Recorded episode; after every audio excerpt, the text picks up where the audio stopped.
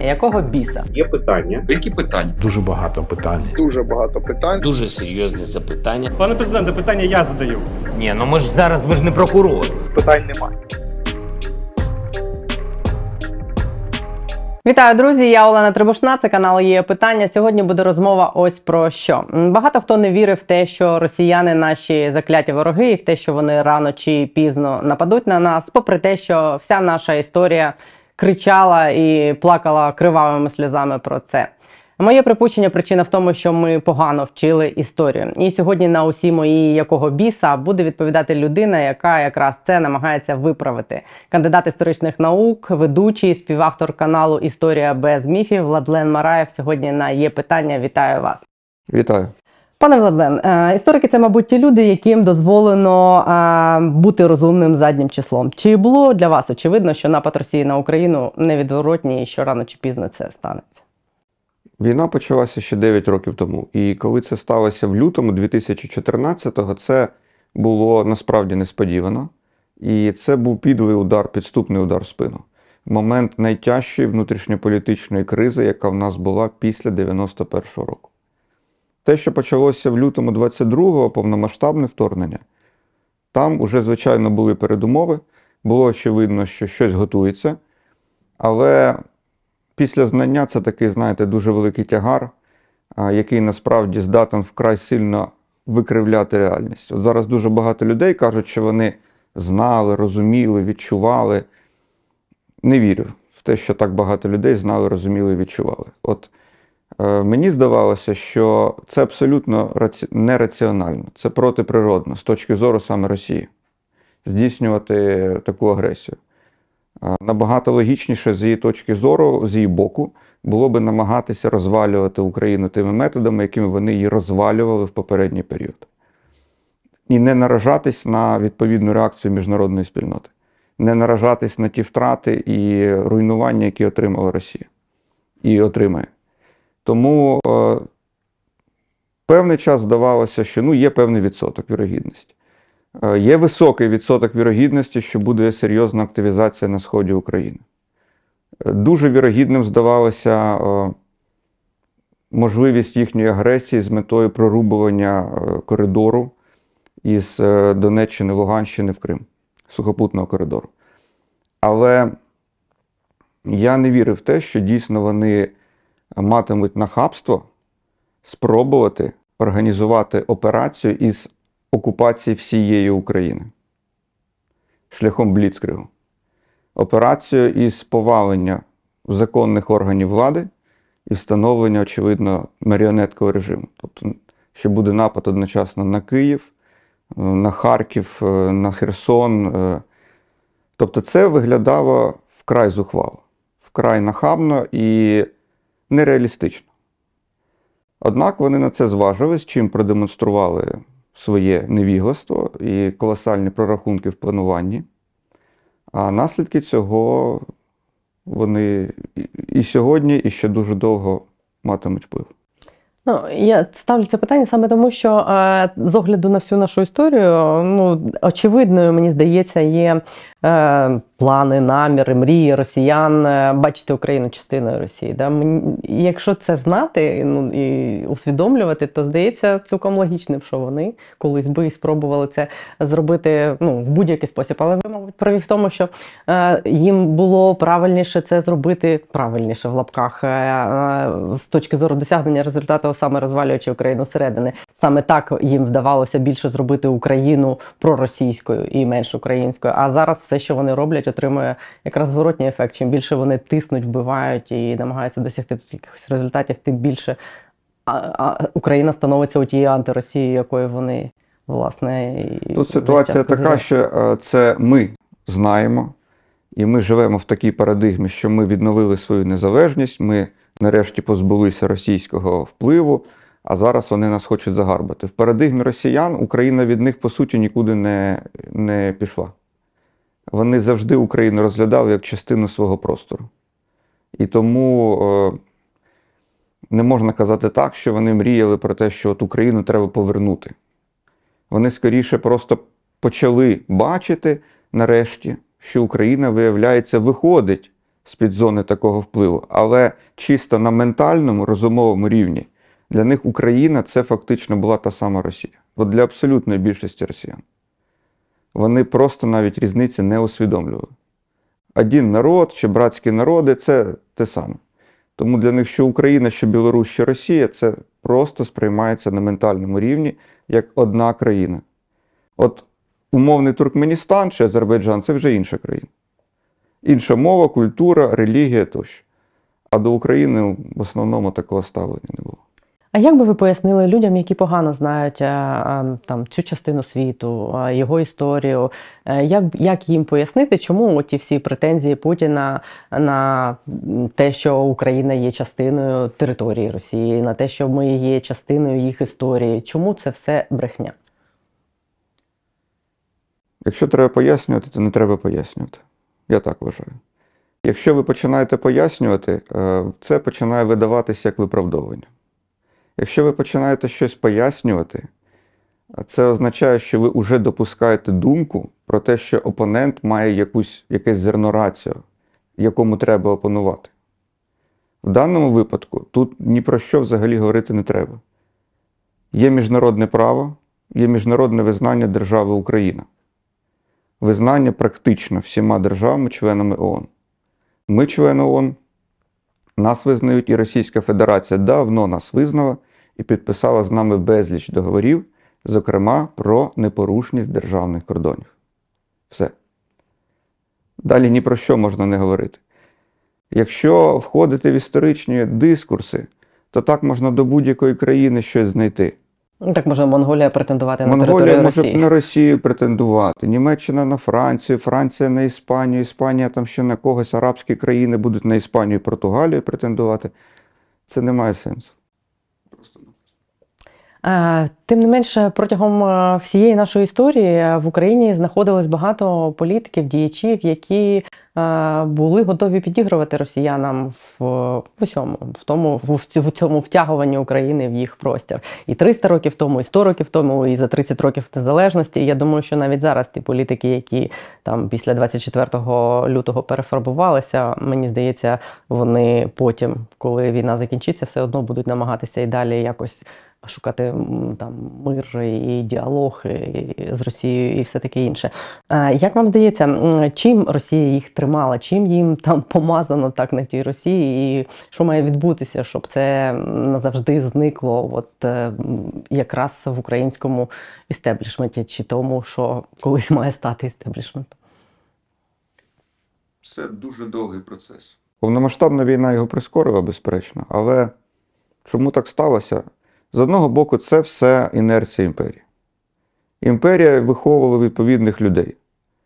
І внаслідок тривалого перебування в цій імперії, російській, московській, потім совєтській, дуже багато українців, на жаль, просто не можуть ментально відірватися від усього російського від російської культури, від всього от російського наповнення, відповідної політики. Політики це такі самі люди.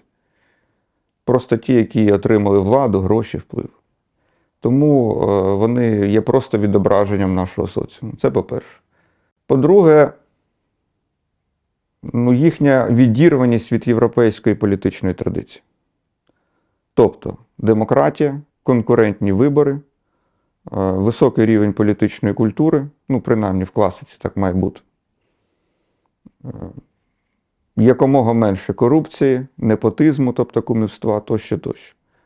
Натомість е, вони якраз звикли жити в такій системі, навіть будувати таку систему, і вона була подібна до російської, де все те саме: тотальна корупція, тотальне кумівство, е, повна влада грошей. Ну і якась там в Росії принципова відмінність це, звичайно, їхнє оце поклоніння монарху їхньому. Те, чого в Україні не було, те, що інколи, якщо навіть намагались вибудовувати, то воно виглядало як якесь посміховисько, і зазвичай його ж швидко прибирали. Ну, от як з Януковичем було, як були спроби Кучму зробити е, президентом на третій срок. Україна всі ці спроби, на щастя, відкинула. От. Ну і ще одне очевидний вплив Росії самої, звичайно, яка намагалася політичні ці так звані еліти підкуповувати просто-напросто. Підбудовувати. Звичайно, звичайно. Фінансувати тощо, тощо. Я певен, ну, я не знаю цифри точних, але колосальні е, кошти вкладалися. І зараз самі росіяни визнають, що от стільки грошей вони вкладали, а виявляється, що їм вся ця агентура брехала. Ну, типу Медведчука там і так далі. Про Україну. Що вони малювали якусь ілюзорну картинку е, України, яка готова росіян зустрічати тут як визволителів, а не як окупантів. А, і, мабуть, щоб вони зникли остаточно, мають має зникнути той прошарок людей, які, е, у яких є запит на таких політиків. Якщо... Тому що ну, в багатьох з цих політиків, які е, декларували ці якісь проросійські тези е, і настрої, просували тут, е, вони робили це, можливо, навіть не е, тому, що вони щиро люблять Росію, а тому, що вони просто паразитували на таких настроях суспільства проросійських, пострадянських, е, ностальгія за Совком. Коли зникне це, то, мабуть, зникнуть і е, політики, які це використовують. Я думаю, що найменше 2-3 покоління має минути для того, щоб все це переварити, щоб це повністю стало просто маргінальною, абсолютно якоюсь там тусовкою. Ну, воно буде залишатися, бо і в сучасній е, Німеччині є там ностальгія, остальгія, так вони називають. Тобто ностальгія за Сходом, за НДР часами. Але все-таки це треба відсувати на повний маргінез, має дуже багато часу пройти. Коли кажуть про Моїсея і 40 років, ну це малось на увазі два покоління, очевидно. Просто тоді зміна поколінь швидше відбувалась, люди менше жили просто-напросто в середньому. Зараз люди живуть довше, тому треба 50, 60, 70 років стабільного, незалежного існування України. Зміни кількох політичних поколінь.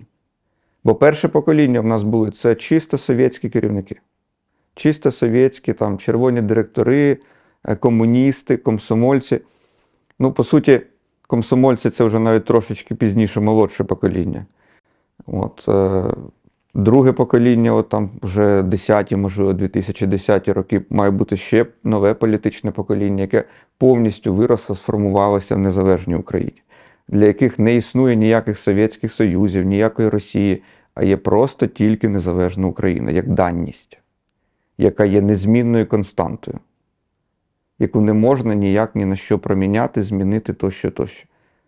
Україна, як незалежна держава, має сприйматися як абсолютний політичний такий, ну, абсолют і даність.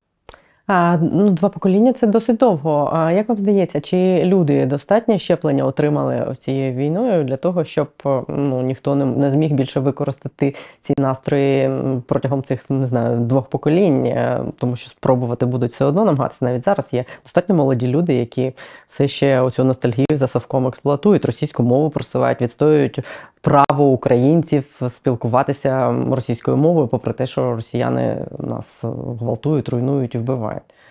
Моя думка може бути тільки дуже суб'єктивною, але щеплення серйозне, але все ще недостатньо. Тому що мене шокує. От е, я зараз дивлюся, що в Києві відбувається. Де не йти по вулиці, російська мова знову. Мені здавалося, рік тому такого не було. Коли тривали бої за Київ, коли були регулярні ракетні удари. Зараз трошечки, слава Богу, стало тихіше. І знову російськомовні люди, російська музика з ресторанів, з автомобілів, російськомовні таксисти тощо, тощо. Ну, у нас е, державне мовлення є російською мовою, і на це витрачаються навіщо гроші. Я це до речі, думаю, підхід має бути таким: є приватна сфера спілкування у всіх людей. Ніхто і ніколи в неї не, втруча... не не може будуть. втручатись. Не має права взагалі в приватну сферу втручатись, бо це совєтщина, коли втручаються в приватність. Так? От в совєтські часи, наприклад, втручались настільки, що могли там повпливати, скільки людині разів одружуватись, скільки розлучатись. От ви не можете третій раз розлучитися, бо ви будете позорити там чесне ім'я комуніста. От, а це все ну, маразм, зрозуміло. Тому в приватній сфері люди, люди можуть говорити будь-якою мовою. Це особистий вибір. Але в будь-якій публічній сфері, від спілкування з продавцем у магазині до сфери політики, до сфери медіа, має бути тільки одна єдина державна українська мова. Це має бути державною політикою. Я якраз про мову і хотіла з вами окремо поговорити. Ви вважаєте, що росіяни використовують російську мову як фактично інструмент поширення свого впливу, ну як інструмент війни, фактично? Безперечно. Тому що цей, цією мовою просуваються їхні наративи, їхня пропаганда, їхня культура. Причому вони ж її не просто просувають, вони її нав'язують з тією тезою, що вона одна з найвеличніших у світі. Що автоматично а, мається на увазі, що на цьому тлі українська культура, мовляв, якась другорядна, якась там недолуга, недосконала тощо. Ну, ми це все проходили мільйон разів. Це ж загальновідомі речі. Ще там 100 років тому е, існувала така парадигма там, на початку більшовицького режиму. Мовляв, російська культура це міська, це пролетарська культура, висока з точки зору тієї влади, а українська культура це сільська, низька. Ну і взагалі селяни це, ну, з точки зору тих більшовиків, це такі люди підозрілі насправді, бо це дрібні власники зазвичай. Ну, бували різні власники, були і селяни, і середняки, були багаті, але переважно дрібні. А це значить, що у них вже дрібно-буржуазна психологія. До них треба ставитися підозріло з упередженням і намагатися їх всіляко пролетаризувати. От. Тому все це ми проходили, і все це треба прекрасно розуміти, що все це повна мечня. Ну, Мені здається, приклад того, як це працює, наприклад, та сама Білорусь. Там е, білоруською мовою, наскільки я розумію, майже не розмовляють люди. І от буквально коли в лютому були оприлюднені чергові якісь там секретні записки росіян, як вони збираються поглинати Білорусь до 2030 року, там велика частина була присвячена тому, що е, в Білорусі має бути основною мовою Росія, російська, і що Білорусь має бути інтегрована в е, російський культурний простір. Це було частиною такого плану поглинання. Ну і власне до чого Білорусь зараз і наближається. Мені здається, російська мова там якраз була от інструментом цього великого пакету поглинань. Білорусь це прекрасний, прекрасна ілюстрація того, що було би з Україною, якби ми йшли тим же шляхом тісної дружби співпраці з Росією. Що було б, якби не було в Україні помаранчевої революції, акції Україна без кучми. Хай навіть давайте почнемо ще із е, революції студентської на граніті в 1990. Зрештою, якби не було Революції Гідності. Ось що було би з України. Що було би з Україною, якби російську мову затвердили як другу державну мову, так як це є в Білорусі. Будь-хто, хто починає казати про російську мову, надати якийсь державний статус, автоматично це означає, що вона зжере українську мову. А потім і Україна. Вона негайно, вона ніколи не буде рівноправною. Вона завжди матиме значно більший ресурс, більше грошей, більше медійного впливу, більше буде політичного впливу. І просто-напросто маючи під боком таку країну, як Росія, вона цим інструментом буде користуватись на 200% обов'язково для того, щоб просувати свої інтереси. Е, Я так розумію, що е, це вже е, відчули на собі і намагаються цьому протидіяти ті самі країни Балтики. От зараз, наприклад, вони переживають ситуацію, коли до, якщо я не помиляюсь, травня, ті люди, які мають ті росіяни, які мають посвідку на проживанні там в Латвії, мають здати е, державний екзамен на знання державної мови латиської, і тих, хто не здадуть, їх 1 вересня депортують звідти. Росіяни там минулого тижня розганяли е, новини про те, що якісь там бабусі пенсіонерки померли від інфаркту через те, що боялися, що вони не здадуть е, екзамени, і їх видворять з Латвії. І це якраз, мабуть, приклад такої державної політики, яка має бути, щоб протидіяти цьому. Так, це дійсно політика ну, показова. Але треба розуміти, що країн Балтії бекграунд кращий, ніж у нас. Трошки краще, будемо відверті. Тому Е, що один, що менше впливу. один із ключових моментів нашої історії це 1917 початок 20-х років.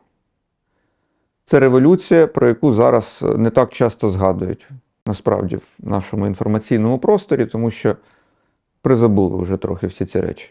Але це один із найключовіших моментів історії. Якби нам тоді вдалося вибороти незалежність, втримати її, все було б інакше. Цим країнам вдалося вирватися з імперії і здобути цю незалежність. Здавалося б, Ну, що вони там її здобули? Якихось 20 років до 1940-го. Але це вирішальний момент.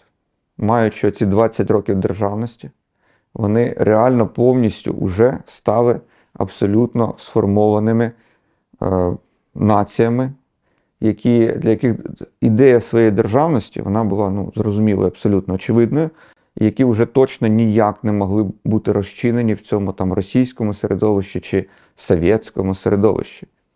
Тому е, і 40-й рік це для них окупація, а не приєднання, якесь там не об'єднання тощо. І вони завжди і в Совєтському Союзі вони залишались на дуже осібному становищі. Вони завжди сприймалися як ну, майже за кордон. Начебто Совєтські республіки, але майже за кордон. Їх сприймали як вітрину Совєтського Союзу, куди можна запрошувати туристів, куди не соромно, в принципі, іноземців привезти, показати. От, е, тобто для них це е, цілком зрозуміло. У нас ситуація значно гірша. Значно триваліший період зросійщення, е, значно триваліший період бездержавності, такої от реальної, і е, впливи ці значно потужніші. Тому, відповідно, з ними необхідно боротися. Необхідно. На мою думку, безперечно, іноземці, якщо так, люди, які вони обов'язково мають складати іспити із мови української, із історії, із культури. Обов'язково, з історії української культури. А, але ну, є ж інша проблема завжди. Це корупція. І це завжди буде йти, як то кажуть, у зв'язці. Хто гарантує, що всі ці ну, іспити там, чи документи не будуть просто куплені, там, тощо, тощо. Оце теж дуже важливий момент. Щоб не було можливості просто обходити цю систему. Бо це якраз один із, одна з ознак Російщини. А якщо виходити ширше на вищий рівень, то це, в принципі, азіатчина, якщо хочете. Це східний тип е, культури, до якого і належить е, Росія. Це прагнення, як то, ну, як грубо кажуть, все порішати. Все порішати в обхід законів. Коли можна десь домовитись, коли можна за якийсь хабар, подарунок там, якийсь в східних народів деяких так часто прийнято, що ти маєш якісь там дари комусь дати за послугу, певно. Так? Це навіть не вважається корупцією. От. Але для західної культури це хабар. І так бути не має. Бо верховенство права має бути понад усе. Ще одна причина вичавлювати звідси е, корупцію. Це елемент е, як російського світу, азіатського світу. Е, Як ви вважаєте, чому так відбулося, що е, Білорусь, Україна і Росія, які мали достатньо багато такого однакового досвіду протягом тривалих відрізків історії, чому всі пішли такими різними шляхами? Чому вони скотилися в диктатуру, в авторитаризм, а ми ні? Ну, якщо про Росію, вона з диктатури не виходила ніколи. Тут немає нічого дивного. Це їхній тип політичної культури. Ось він такий, він сформувався з середньовіччя такий. І з певними видозмінами, але суть його залишається такою самою. Це наявність міцного якогось правителя, якому відбувається ну, така жорстка вертикаль влади, давайте простіше. Жорстка вертикаль влади, міцна централізація і імперськість. Тобто поневолення інших народів, нав'язування своєї культури, своїх цінностей, так? і відчуття власної вищості. От такої абсолютно нетолерантної, абсолютно шовіністичної, але власної вищості над тими, кого ти підкорив. Причому нічим не підкріпленою особливо. Так. Але вони намагаються її постійно підкріплювати. Вони її підживлюють оцими от ідеями про велику культуру, про велику історію, про великі військові перемоги своїх там предків, тощо, тощо. При цьому постійно ігноруючи безліч фактів, що та ж сама велика культура російська, так звана велика, якою б вона була, якби ця імперія не підгрібала найкращі, як то кажуть, вершки з усіх поневолених народів, того ж таки Гоголя, там тощо, тощо. Гоголя виходця із козацько-старшинської родини Гетьманщини. Так? Якби Гетьманщина не була поневолена, ліквідована, то, очевидно, Гоголі розвивалися б зовсім іншій е, парадигмі, зовсім іншій реальності. І не було б у Росії ніякого Гоголя, умовно кажучи. Так само і з усіх інших народів. Вони просто суть імперії в тому, що вона все найкраще забирає собі і привласнює. І воно стає, з її точки зору, тільки, тільки її. Тільки російське, тільки русське. От, тому е, А Білорусь?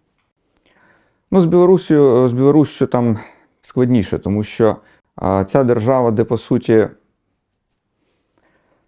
власна ідентичність завжди була дуже розмита, дуже слабко е, оформлена. Е, на превеликий жаль. По суті, можна навіть сказати, що ця білоруська ідентичність не, не, не завершився процес її творення за великим рахунком. Мені можуть, звичайно, заперечити білоруси дуже багато людей, але якщо брати отак масу білоруську, так, то у них ситуація ще гірша, ніж в Україні. В тому ж таки 1917-му, якщо Україні вдалося проголосити незалежність бодай кілька років, то Білорусь її проголосила лише там кілька місяців. Все це відбувалось і тільки завдяки наявності німецьких військ, по суті, і потім все одразу і впало. Реальних збройних сил своїх вони створити тоді теж не змогли. А Збройні сили це один із найголовніших чинників виховання нації. Збройні сили і освіта обов'язково. Література білоруською мовою, яка видавалася, її було завжди значно менше, ніж література українською мовою в усі періоди. Як в Російській імперії, так і в більшовицькі часи. Хоч часи там коренізації, хоч часи зросійщення, але все одно і завжди було значно менше. Навіть попри те, що білорусів чисельно менше, її було непропорційно в рази менше. Тому, е, звичайно, і сам от е, після 1991 року, там, по суті, е, на тлі кризи оцієї постсовєтської економічної, так, там обрали Лукашенка, ну, по суті, теж такого совєтського чиновника, ну, керівника. Е, Але він всю демократичну опо- опозицію протягом кількох років фактично ліквідував. Або вичавив з країни, або фізично де- деякі були знищені, або заарештовані. І реально там не сформувалося яскравих потужних політичних сил і бізнесових кіл, які готові фінансувати цю опозицію, якось її підтримати, розвивати, опанувати владі тощо, тощо. Ну і е, той фактор, що Білорусь з самого початку, вона, по суті, не виходила з-під цього російського впливу цієї орбіти. І вона вже тоді, в 90-х, коли населення ще було надзвичайно, як то кажуть, розгублене наслідками краху Союзу, економічного розвалу, кризи, е, борсилася в своїх оцих проблемах, уже тоді Білорусь, ну її політикум, політикум, взяв прямий курс на інтеграцію з Росією, коли було підписано про це союзне государство там тощо. Тобто вона вже тоді, ну, вона просто з цього гачка не сходила, можна сказати. А ви кажете, що Росія не виходила ніколи з цієї диктатури. Фактично, ну на початку ж 90-х вони мали період, коли вони встигли там побачити, що таке вільні змі, що таке вільні вибори, навіть бо скуштувати Макдональдс, поїхати за кордон, ну, трошечки відчули цього вільного світу. Як так відбулося, що так швидко це вдається вдалося Путіну фактично згорнути? Невже за допомогою таких простих інструментів, як пропаганда з одного боку і з іншого, можна загнати е, 100 мільйонів населення туди, в ту е, парадигму, де вони жили, оце в е, концтаборі е, дружніх народів, назад загнати після того, як вони вже подивилися, що може бути інакше? В історії Росії періодично траплялись випадки, коли вона намагалась демократизуватись якось. От в 1917 році, коли повалили царя Ніколая II, був тимчасовий уряд. Але все це закінчилось через ну, буквально кілька місяців більшовицьким переворотом і диктатурою. Ще раніше були спроби от, реформ Олександра II, але знову ж таки вони не зачіпали основ державної влади. Влада залишалася абсолютистською, монархічною. Конституції не було взагалі. Представницького органу не було. Колись ще зовсім давно, в 1605 році, був так званий вже Дмитрій І, який теж намагався відкрити кордони Московії, активізував співпрацю з Річчю Посполитою. Через рік його переворот убили. Все. Це свідчить про те, що е, ці цінності, ці ідеї для них просто-напросто вони є далекі, чужі. Вони ніколи не стали зрозумілими для більшості населення. Те, що відбувалося після 91-го, це був короткий період. І вже в 93-му, я нагадаю, Росія обрала шлях президентської диктатури, фактично. Сильна рука. Да. Там народ постійно прагне сильної руки. Коли прагнуть сильної руки, це свідчення, ну, я б сказав, просто-напросто психологічної незрілості населення.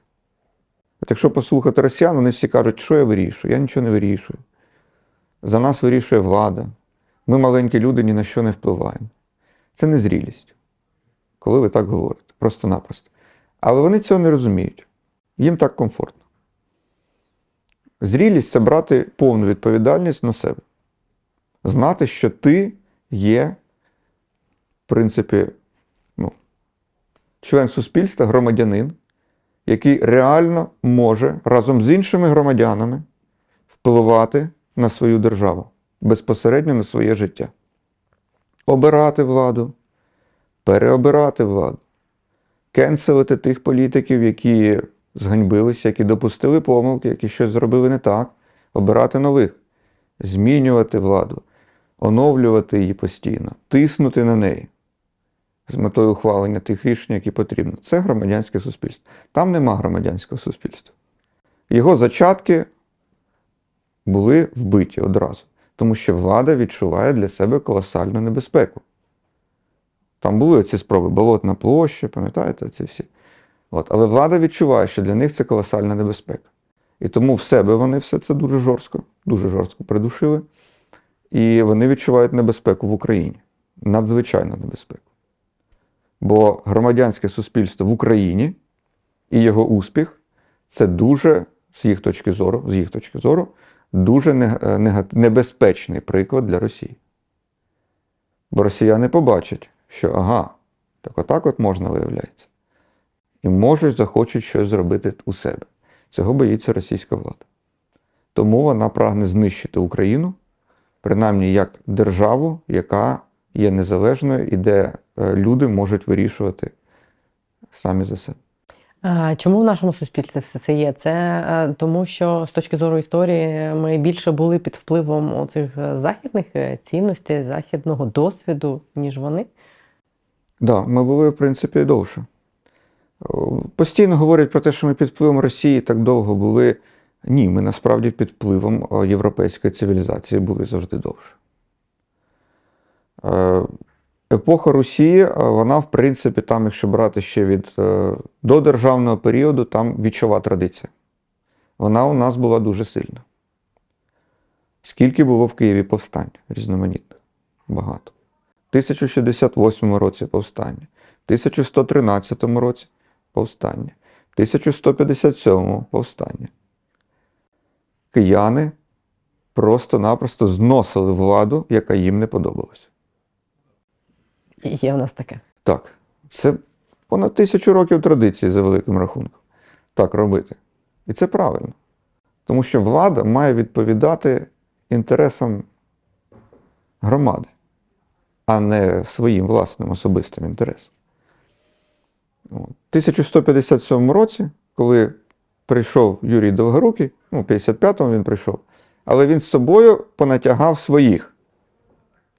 От. Ну, от як Янукович, так будемо казати. Почав ставити там різних донецьких, російських, е, оцих як там е, Соломатін, Лебедєв, оці всі, ну просто агенти Взагалі впливу. люди з російськими паспортами. От, от, от. А цей е, почав е, привозити з собою там суздальці, Володимирці, там тощо, тощо. Що сталося? Повстання в Києві, е, Довгорукий раптово помирає, його нібито на банкеті отруїли. А може, не отруїли, а раптом він після банкету дуже скоро помер, так загадково. От. Народ повстає і просто їх всіх зносить, виганяє з Києва. І таких ситуацій було декілька. Далі. Далі ми перебували, е, продовжували свою державну традицію в межах е, Галицько-Волинської так званої держави або ж Королівства Русі, де вже, до речі, був серйозний вплив, наприклад, Риму, звідки е, король Данило отримав корону, так свою. Далі у нас е, Русько-Литовська державність, І далі у нас е, польська Річ Посполицька державність. Потім іще далі у нас Гетьманщина, українська козацька державність, яка за своєю моделлю є так само розвитком всіх цих попередніх. І це саме ну, така, в принципі, європейська традиція, в якій не було місця тотальній деспотії, в якій були уявлення про певні права. Звичайно, в абсолютно не сучасному розумінні, але уявлення були як на той час дуже прогресивні. От, і е, та ж сама Гетьманщина, яка за своєю суттю, ну, парламентська держава, бо там Генеральна Рада, там Старшинська Рада, гетьман виборний, посади теж виборні, тощо, тощо. Е, Все це було дуже чуже для московської традиції.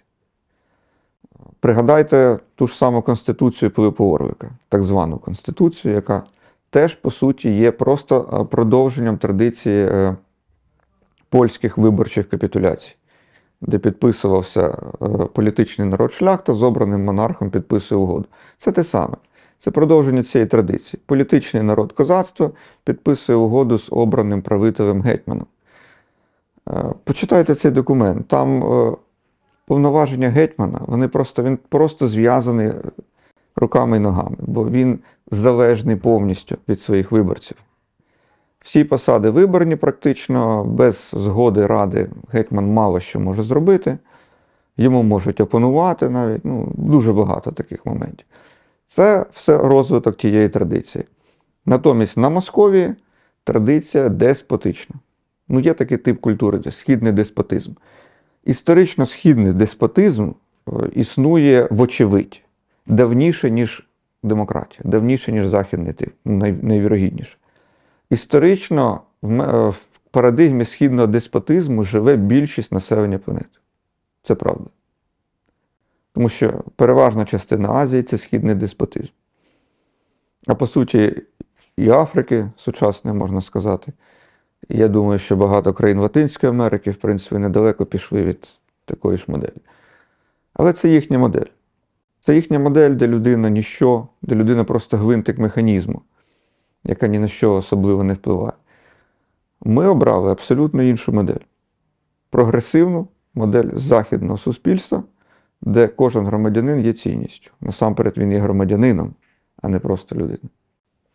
Як вам здається, е, те, що буде після війни, як ми будемо співіснувати з оцим всім, що там за перебріком, е, чи є ви прихильником е, думки про те, що тільки що прекрасна Росія будущого, це тільки розвалена Росія, і тільки в такому агрегатному стані ми зможемо співіснувати з нею? Навіть в такому агрегатному стані не факт, що ми зможемо співіснувати. Тому що сам по собі розпад Росії мало що дає. Потрібна денуклеаризація Росії, позбавлення її ядерної зброї. Це по-перше. Але і це, можливо, не найголовніше. Це дуже важко зробити, провести денуклеаризацію Росії, але ще важче провести деімперіалізацію їхньої свідомості. Ось це практично нереальна задача. А оскільки вона практично нереальна, ну мені так здається, то вони становитимуть загрозу завжди. Тому що завжди буде існувати певний осередок цієї Росії, так? якась серединна Росія, серединний народ там якийсь. Глубінний. Глубінний, да, глубінний, давайте так. Е, Який буде носієм цієї свідомості, який буде постійно намагатись загарбати. Якщо їх розвалять, вони ну, будуть першим, ну як колись в середньовіччі, Москва буде намагатись загарбати Тверь в першу чергу, потім Новгород. Як е, робот Т-1000 із Термінатора 2, якого розвалювали, а він по краплинам намагався стіктися. Мгм. А, але врешті-решт його розтопили в кінці фільму, так як відомо, його знищили. Цього робота. От, тому е, перемога цілком можлива. Але це дуже непросто зробити. Тому що ця імперськість вона просто не дозволяє їм зрозуміти ці ціннісні підходи. Як можна жити в мирі і злагоді з іншими державами? А єдиний реальний шлях жити в мирі і злагоді це дотримуватися норм права. Це дуже недосконало, але нічого кращого досі не придумав. Тому що якщо не дотримуватися цих норм міжнародного права, які встановили між собою гравці на міжнародній арені, постійно будуть війни. А як можна позбавити їх імперськості, е, якщо там не один Путін імперець, якщо вони всі чомусь страждають на цю імперс... імперськість, при тому, що е, крім того, що вони там собі придумали таку величну історію, це нічим не забезпечено. Чим це лікується? Я не можу сказати, якщо точно, як це лікувати, тому що це треба поринати і в філософію, і в політологію. Але, ну, як на мене, це вкрай складний процес. Через нього проходять через ну, дуже серйозні потрясіння обов'язково. Часто наводять приклад нацистської Німеччини, так? як вдалося її е, денацифікувати і демократизувати. Але ну, в мене, як то кажуть, погані новини для тих, хто хоче напряму застосувати цей досвід. Досвід нацизму в Німеччині це якихось всього-навсього 12 років. Досвід російської імперськості це понад 500 років. Ну да, ну і плюс традиції там була одна, Так. тут інша, там західна, тут східна, вилікувати це. І все-таки. Німеччина знаходиться в Європі. Ну, да. Себе вони вважають в центрі Європи.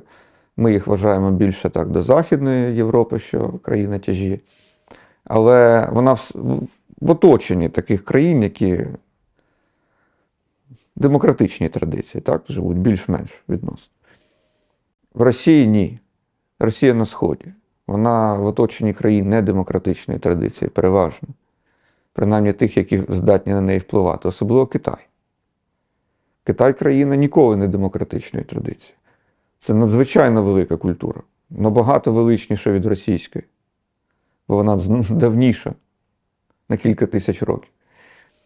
От, але вона ніколи демократичною не була по своїй суті. Китайська культура завжди будувалася на колосальній пошані до старшого. Культу поваги цієї. Це з одного боку добре. Повага до старших, пошана, вивчення їхнього досвіду, залучення, так. Але з іншого боку, це постійне виховання покірності. Тисячоліттями воно виховується. Ця покірність. Не висовуйся. Не, Не намага- протестуй. не протестуй, не намагайся здобути більше, ніж тобі дано від народження. Шануй владу, шануй правителя, шануй авторитети. Шанувати треба, але в всьому є мір. От, так що е, з ними неймовірно важко буде. Тому більш практичне завдання таке, знаєте, ну, більш, як то кажуть, на ближчу перспективу, як на мене, це повна ізоляція від Росії, максимальне. Максимальне обрубування всіх зв'язків із ними. А зв'язки з ними йдуть через це. Це- не тільки політика, економіка. Ну, це, звісно, найсерйозніші зв'язки, які були. Це культура, це та ж сама музика, це та сама мова. Все, все, все, що дозволяє хоч якось перенати в цю російську парадигму. Мені доводиться інколи чути думку, що те, що от багато українців знають російську мову, так це ж дуже добре. Чим, як то кажуть, скільки мов ти знаєш, стільки разів ти людина. Але інколи це буває навіть небезпечно. Тому що е, є також і інша думка, яка полягає в тому, що наше покоління, ну, умовно кажучи, там, мого віку, плюс-мінус, має стати останнім, яке добре знає російську мову. На рівні навіть так от спілкування простого. Тому що е, мова це якраз інструмент заглиблення е, от російський мір, цю російську систему світогляду, російську культуру. Е, Просто-напросто для України це становить загрозу. Тому це може бути небезпечно. Е, але теж хочу зауважити один важливий момент. Вивчати Росію в Україні ніколи не можна припиняти, досліджувати її. Тому що е, це країна, яка є загрозою для України, і тому знати її треба досконально. Тому ми маємо фахівців виховувати, готувати, які будуть спеціалістами з Росії. І це, це треба робити завжди. І це дуже сильно недооцінювалось раніше. 90-ті, нульові. До історії Росії, там, взагалі до її політики ставилися так зневажливо. Це наша помилка, величезна помилка. Для того, як то кажуть, щоб перемогти ворога, його треба знати досконально, вивчити досконально. Тому фахівці, які спеціалізуються на всьому російському, вони в Україні обов'язково мають готуватися. Тому що без них війни не виграти. Ну да, якісь Але я кажу про фахівців саме, да, а не про центри. масовий рівень, не про масовий рівень постійного перебування в парадигмі цієї російськості. Я хотіла сказати, що ці аналітичні центри з вивчення Росії якраз е, тільки в останні, в останні роки у нас почали е, якісь паростки їх з'являтися. Але щоб поставити крапку е, в цьому м, питанні прекрасної Росії будуще, в будущому прекрасної Росії, з точки зору е, логіки там історичних процесів, е, імперії ж часто розвалювалися внаслідок війни. Це по-перше. По-друге, е, імперії, в принципі, ну якби немає факторів базису, на якому вони існували раніше. Що, що було раніше? Там їм цікаво території, раби, ресурси. Зараз ресурси там дешевше, мабуть, купувати, чим забезпечувати там порядок на тих територіях, які ти там анексував, скажімо так. А Росія все одно продовжує експлуатувати оці речі, на яких тримались імперії колись. Якщо це все ну, перший фактор і другий е, разом, чи означає це, що Росія так чи інакше, як імперія, приречена на те, щоб розпастись? Росія безумовно приречена і безумовно розпадеться. Тому що це імперія дуже старого типу. Імперія не здатна до трансформації. Бо є імперії, які відносно більш-менш трансформувались, Ну, Британська колоніальна імперія, Сполучені Штати Америки, які так чи інакше, але вони через економічний вплив завжди намагалися будувати свою вагу на планеті, так? через економіку насамперед. Ну так ефективніше в е, сучасному світі. Росія діє старими методами. Це імперія 19 століття. Це стара, яка прагне загарбати територію. Але тому я кажу, що е, початок повномасштабної війни це було абсолютно нелогічно, тому що все, що вони роблять, вони роблять собі на гірше.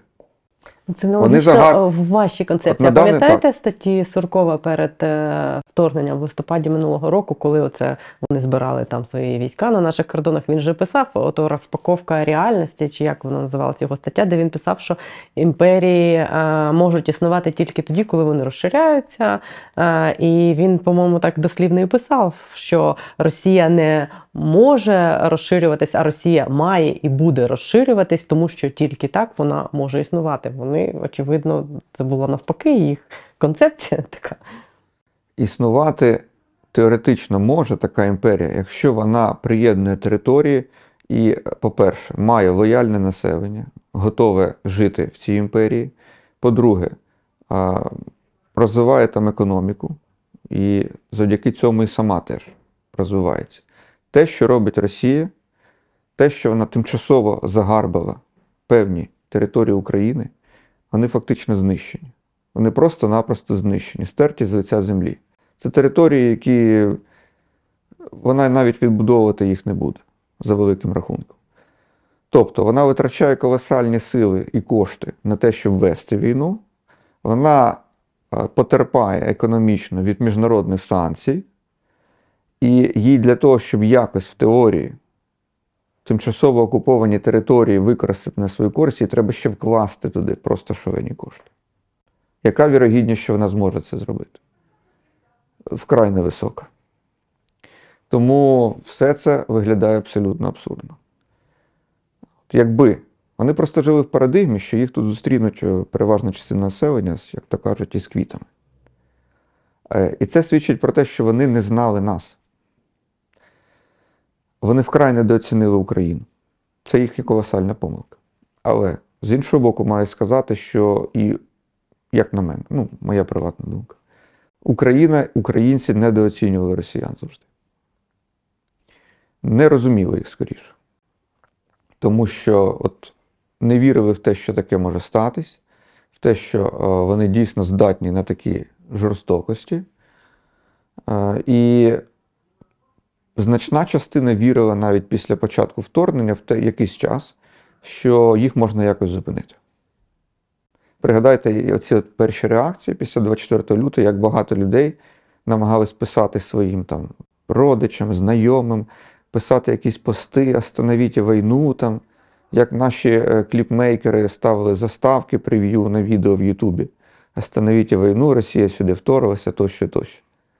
Просто-напросто не розуміли, що це не діє. У нас було багатьох сподівання, що росіяни, бачите, в них ще збереглося щось людське, якась мораль, якісь людські цінності. Тоді як насправді там відбулася повна дегуманізація суспільства. Це треба прекрасно розуміти. Там дегуманізоване суспільство, яке здатне на будь-яке будь-які звірства. На будь-які звірства. Точно так само, як там найгірші злочинці е, нацистських СС. Абсолютно.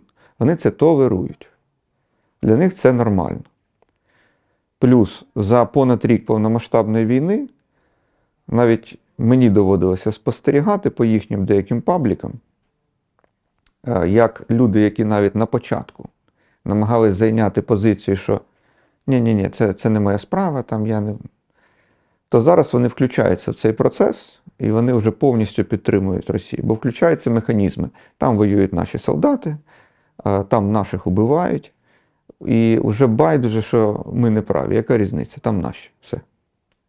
Ну, якщо навіть російські журналісти ліберальні не можуть визнати тому- і змиритися з думкою, що Росія має бути е, має отримати поразку в цій війні і підтримують тих самих військових, да, збирають їм якусь допомогу. От, от запускаються всі ці процеси, от вони запускаються поступово. Тому е, ще раз кажу: вплинути на них фактично ніяк не можна. Реально на них вплинути можуть тільки дуже тяжкі поразки на фронті і дуже тяжкі економічні якісь, ну, колапс якийсь економічний. Коли реально, як то кажуть, жертви не стане чого. Отак прямо кажу грубо. Просто-напросто. Як в лютому 1917 коли столиця опиняється без їжі, без хліба, без опалення. Тоді просто включаються механізми звірячого виживання.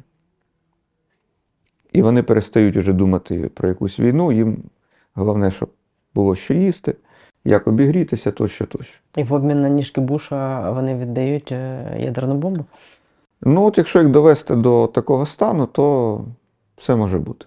Тому що е, все-таки шлунок це чисто тваринні вже інстинкти, як то кажуть, і їх пере- перемогти не можна ніколи, апріорі ніяк. От, тому єдиний шлях це от довести їх до стану таких інстинктів. Думаєте, це можливо? Росії довести до такого стану? Уже доводили не раз. В 1917-му довели. В 91-му році, ну, вони теж були зубожілі, звичайно. Не до такої стадії, як тоді, але все одно. Тому, е, безумовно, Росія має бути покарана, покарана вкрай суворо за всі свої злочини. Е, Має бути принцип колективної відповідальності для всіх тих, хто або підтримав війну, або їй не протидіяв. Тому що позбавлені колективної відповідальності можуть бути тільки ті, хто підтримав Україну. Або боровся проти свого режиму, або чітко означив свою позицію, от і виступив проти цієї війни. Бо ті, хто ніяк не означили, нічого не зробили, це, як то кажуть, є принцип не, не протидіяти злу. Це теж злочин.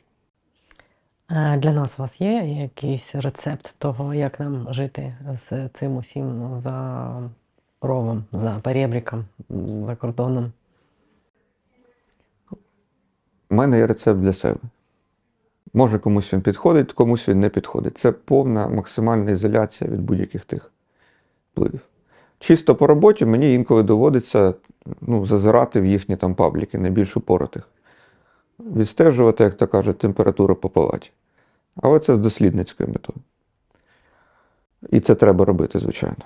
Мають бути структури, люди, які будуть цим займатися, аналізувати, робити висновки, там, підборки тощо, тощо. Це необхідно, це робота.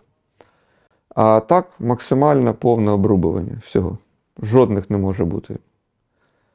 Ну, принаймні так. На побутовому рівні, на діловому рівні. Ніяких контактів, ніяких зв'язків із, із ними.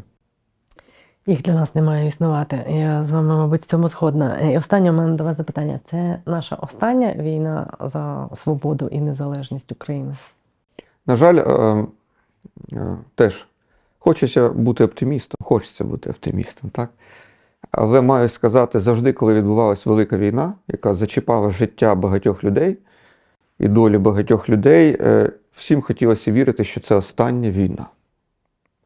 Одразу пригадується, як було після 1945-го, як мільйони людей в усьому світі мріяли про те, що ну все, Ніколи пережили таке жахіття, реальне жахіття пережили, це далі буде тільки краще. Отже, як би не було важко, але не буде так погано, як було тоді.